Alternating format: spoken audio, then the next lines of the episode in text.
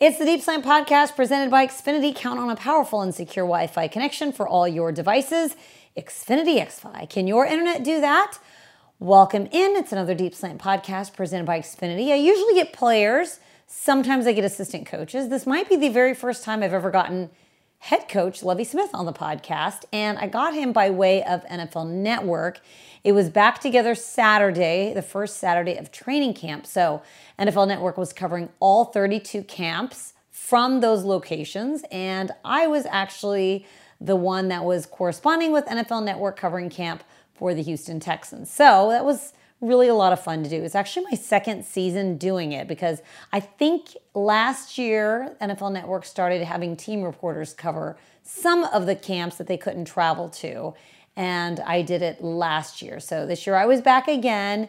I had a chance to chat with them, chat with Scott Hanson and Willie McGinest of NFL Network about how practice was going. They were wearing their battle red helmets, and then to chat with Lovie Smith after practice. So I had promised this, I think, in an earlier podcast that I would put this out um, in a podcast as well. So here it is. It's Lovie Smith. So it's a little dated because we had not gotten into pads yet, but still, it's it's relevant information. What the head coach is looking for once the team gets into pads, as well as some of the position groups that are of interest to everyone and rookies. We get into all of that on the Deep Slant podcast presented by Xfinity. But first, Texans fans, Xfinity delivers the fastest internet in Houston so you can do more of what you love. Stream the game on a powerful and secure Wi Fi network and keep your home team happy with a reliable connection for all your devices. Xfinity XFi. Can your internet do that?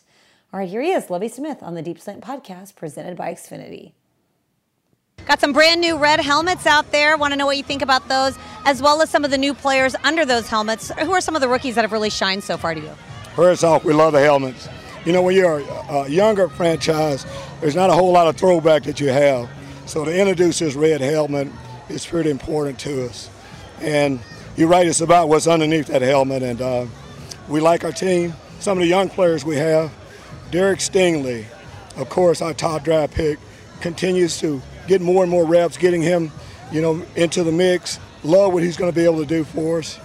Kenyon Green is getting, you know, offensive line reps. We see him developing. Jalen Pitre, Christian Harris. We have quite a bit of the young players that we're getting into the mix, and we're expecting them to be a big part of what we do this year. You've had a lot of high praise for your quarterback in Davis Mills. He's really shown a lot of growth in the offseason. What really excites you about him, and what are you looking for here in year two under Pep Hamilton's offense? The first thing is just ball security, protecting the football. Now, we talk a lot about on the defensive side about taking the ball away and seeing it those today. Davis has done well, ball security, protecting the football, and he can make all the throws. So he's getting valuable reps. He'll continue to get better. In the run game, a lot of pieces have been added. I know the ground game is something that's been a point of emphasis in the last few years. So you've added Marlon Mack, you've drafted Dameon Pierce, beefed up the O line a little bit. What do you hope to see when the pads come on to really get the ground game to the next level? First, it starts with offensive line. We have a veteran offensive line that we feel like is as good as anyone. You start with that, it'll allow you to bring six running backs we have in camp. There's great competition.